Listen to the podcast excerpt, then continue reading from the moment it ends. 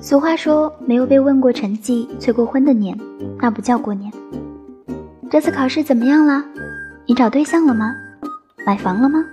一个月工资多少啊？什么时候结婚呢？多久要孩子呀？隔壁老王的孙子都可以打酱油了。如何应对这些来自灵魂深处的春节拷问？快来荔枝听小曼为您奉上这份自救指南：十六字春节生存法则，保持微笑，把握主权，一顿海侃，坚持胜利。都拿出小本本，做好笔记吧。所谓保持微笑，就是在每一个场合保持你职业假笑。当然，这个时候你得心无杂念，能不说话时尽量不说话。肆意点头微笑就好了。如果你想过一个清清静静的春节，想完成大多数回家过年的年轻人的奢侈梦想，想活在自己的无上荣光之下，这不仅靠智慧，还要靠行动。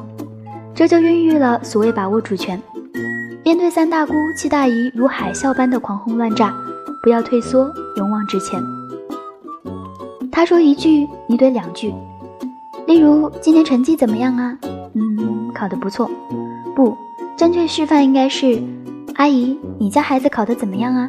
班里第几名啊？年级排多少名啊？考北大有希望吗？把被动转为主动，主动出击，出其不意，让接话的一方无话可接。好了，今天的春节指南就到这儿了。我是小曼，有祝福更要有诚意，祝大家都能够开开心心过春节。